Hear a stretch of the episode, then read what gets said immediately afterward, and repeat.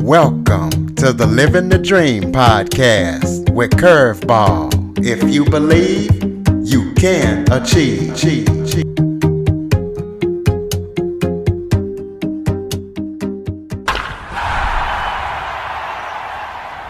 Welcome to the Living the Dream with Curveball podcast, a show where I interview guests that teach, motivate, and inspire. Hmm. Today, I am joined by internationally acclaimed New Orleans based singer, songwriter, recording artist, and entertainer, Louise Cappi. Louise is the daughter of the late great New York jazz guitarist, Al Cappi. She keeps the Mahogany Jazz Hall in New Orleans packed every Saturday night. She has also been a regular on the New York City music scene, and her music has global rave reviews. She has an album coming out in the fall called Hope. So we're going to be talking to her about all that. Louise, thank you so much for joining me today. Oh, thank you for having me, Curtis. This is great. Why don't you start off by giving everybody a little bit of background about yourself? Uh, Okay, well, I um, let's see. I started out. I grew up in New York. I um, started singing at a you know really young age. Uh, my dad would play guitar, and like at four years old, I would we'd sing "Mary Had a Little Lamb" or you know things like that, and when I got into high school, I started doing some shows, and that uh, really put the bug in me. And my brother, who also was a musician, he's passed away. He um, he used to give me records to listen to. I'm, I'm like 13 years old. He'd give me Billie Holiday records and Carmen McRae, a lot of jazz singers and uh, he said, just listen, just listen to this stuff. And then um, after high school, one of my music teachers said, look, let's rehearse over the summer after my senior year. And uh, let's start doing some gigs. And that was the beginning of my uh, my professional career. Yeah, it just it just went from there. I took a little time off to have kids. Didn't want to run around nightclubs while I was raising babies. So, you know, that, I mean, I here and there I would sing, but I didn't want to take, take away from them. And once I felt they got old enough where they were okay, if I left them with somebody or my husband, or they'd be okay. Well, let's talk about how you moved from New York to New Orleans. I'm from Louisiana as well, not New Orleans, but how did you get to New Orleans? you know, I, I really feel like it was divine intervention. when we were living in Florida, of course, Florida is beautiful, but and it was great when the kids were young. But having come from New York, I had lived, you know, we we lived in Florida for a while with the kids. My husband had a, a good job down there. And then we talked about going to New Orleans, you know, all the time. And one day he got a call and um, his manager said, or I forget who it was at the time, you know, we have an office in New Orleans. Would you like to go there and work? And we, he told me, and I said, I'm ready. Let's pack up and go. And we went, you know, uh, and it turned out to be good for both of us. Because when I first started out, nobody knew who the hell I was. So I just had to go sit in in clubs and get to meet people and um, find my way around. But it was a good move. And, you know, I think uh, God had something to do with it. Well, talk a little bit about your dad. I understand he's a New York jazz player, one of the greats. So tell us about Al Cappi. Well, you know, Daddy, he, he passed away a few years back.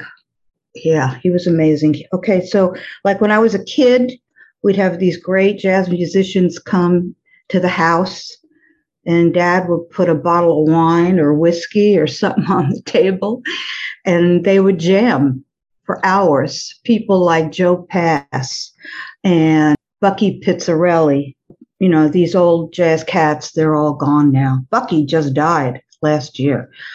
And my dad and his good friend, uh, George Van Eps, was a uh, George Van Eps was a musician. He he invented the seven string guitar, and so my father and he developed the George Van Eps method of teaching. And and so when I was in high school getting up there, he would take me on gigs with him. It, it was great. He'd let me come up and maybe do a tune or two with the band. And and that was a very good experience for me. And he really he was an amazing, amazing musician, just one of the top. He was uh, he worked for NBC for years. He he did everything to make a buck. He did Broadway shows. He recorded with the Jackie Gleason Orchestra, the Paul Whiteman Orchestra. The just he did a lot. He had a very prolific career. Well, have you ever been on Broadway? I, I know that you you have been a regular on the New York City music scene. Yeah, well, I haven't been on Broadway. Uh, I am not exactly, well, I guess Broadway's a lot different. I mean, if Elton John could do it, or, but I am going to be in October in a, a beautiful theater in New York.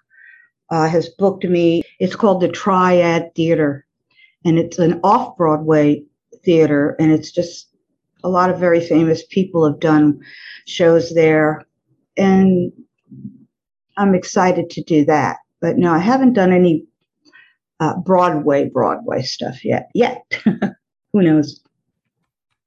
So, talk about some of the famous musicians that you've personally worked with. You and your band. Hmm. Well, I have over the years. I have played with some of the Marsalis brothers.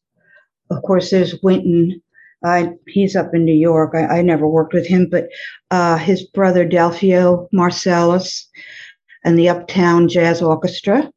I have performed with them. Also, Jason Marsalis, the youngest brother, and um, he's a drummer and he plays also um, the vibes. In- incredible, and he, we we're we're good friends, me and Jason who else? Pretty big. I don't know if y'all have heard of him, but he is he worked a lot in New York. Irvin Mayfield and the NoJo Orchestra, or the uh, New Orleans Jazz Orchestra. Yeah, let me think. Yeah, that's that's about it right now. I that I can think of. well, I know in your bio it says you and your band. So is it just you by yourself? And if you have any other members of your band, tell us about them. Okay. Oh, I have a great band. You know, down here in, in New Orleans, you know, you, the way it's been for years, is uh, you never really have a band per se because everybody is a sideman and they are just working sometimes two gigs a day you know, they just hustle, hustle. And so sometimes I would just have to put a band together a couple of days before the gig. I don't, maybe some of them I may never have even worked with, but I have my book, my chord charts. You go, you stick it up on the bandstand, the piano player starts playing, and you, whether you've ever played with them before or not. Recently, last year, I put together just, well, just sort of came together a great band of really young cats. They are they're 30 and under. And they all have their degrees in, in music. The, the guitar player, Michael Clement, amazing artist, just got his master's in jazz guitar. And they're just, and all, all last year, I, I wrote my album turned out to be an album. And we would get together with our masks and, you know, try to keep a good distance away and rehearse and work on these songs. So, uh, and I really, they're they're great. They're young, but they are respectful and talented and serious. And I'll give you their names. it is Mike Clement and Sam Lobley. And um, the drum, Sam is the bass player, and Sam Colgate is our drummer. And they're great. well, speaking of your album, tell us about that new album that you got coming out in the fall. Tell us what people can expect when they listen to it. Oh, well, I'll tell you what. I uh, this this album changed my life. Writing these songs, you know, I had a year of pretty much sitting on the couch watching TV. You couldn't go anywhere. You can, and but watching all the madness. And I'm not just talking about COVID, but I'm talking about politically and everything that happened and, and climate wise as well fires and floods. And i mean it's just all like a perfect storm. And i felt like what can i do to uh, help you know i'm not a medical person i'm not a firefighter a firefighter i'm not a but i i can write and i can sing and I just started writing songs. My single came out mid July called Hope. And it's also the name of the album. Hope is, is the album uh, hits September 10th. And so a lot of the songs are uh, just trying to lift people's spirits. And it seems to be helping. It's I'm it's it's it's really being received well all over the world. And that makes me very happy. Well, speaking of that, anytime I have singers on, I like to put them on the spot. So why don't you give us a little piece of that single, Hope, so we can hear what it sounds like? Oh my God, that's going to be hard without the band but I can sing you the the uh, the verses. It goes. Yeah, just uh, just give us yeah. an acapella a little bit of yeah, it. Yeah, sure. Uh, Hope is a song in the night. Hope guides you from the darkness to the light. Fills the heart that longs to be whole. Hope is the anchor of the fear driven soul. What is hope? It's the strength in your veins. It gives you the courage to try again. What is hope? It's the steel in your spine. It takes you to the finish line. Oh, hope is the antidote.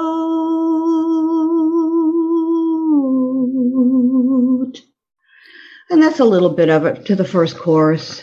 Uh, we also have a choir uh, that sings the backup. It's very powerful. That's nothing compared to what my producer uh, Paul Longstreth, who is an amazing, he's also my son in law. He's an amazing, amazing musician. He's very toured the world with some of the top New Orleans musicians for years. And uh, he just took this song and the band to uh, celestial heights. You know, it just, just with the choir, we gave it sort of a gospel feel with a backup choir it just came out. If you get a chance, people can find it. You can hear it on my uh, my website, which is louisecappymusic.com. And they can also uh, download it on all the major streaming, iTunes, Spotify, all of them. What do you have any upcoming projects that that you're working on besides your new album? Anything else people need to know about? Well, nope. We're ju- I'm staying so busy promoting this and the album. So, I mean, I have a few gigs coming up around town, local. Like I said, in October, I'm doing that the Triad Theater in New York City. And then just, you know, filling in with gigs here. But mostly we want to promote this album. The New York gig at the Triad Theater is sort of going to, it's going to kick off a tour. And uh, we're going to start in New York because I have tremendous, I have a lot of fans there. And then we were thinking we'd like to go to um, Tennessee, uh, to Nashville next. I know you have LouiseCappyMusic.com. Give Yeah. us any social media links and any other ways people can connect with you. Oh yeah, Instagram, and it's all Louise Cappy Music. That's how you can find me. Instagram, Facebook music page, Louise Cappy Music again. Let's see, there's Instagram, Facebook, uh, YouTube. Yeah, that's that's most of them. trying to think. Oh, think shell kill me if I covers- left it. We Huh? just got to search uh, Louise Cappy Music. You got There any, you go. any final thoughts before we close it out? Well, first of all, I want to thank you for having me. Number two, I think this album, this album is music with depth. And that's what I'm all about. I want to write songs that will leave people feeling like their life could change by listening to these songs and not to brag. I'm not trying to brag. My mom used to say, You're not bragging if you can do it. And the feedback I'm getting has been, uh, has confirmed that. And it, it makes me very happy. So, everybody, if you listen, go ahead, check it out. Please download the music. Thank you for having me. The pleasure is all mine, ladies and gentlemen. LouiseCappyMusic.com. Please be sure to follow, rate, review, share after listening to this episode. Android users, go to the Google Play Store and download the Living the Dream with Curveball podcast app. For more information on the Living the Dream podcast, visit www.djcurveball.com.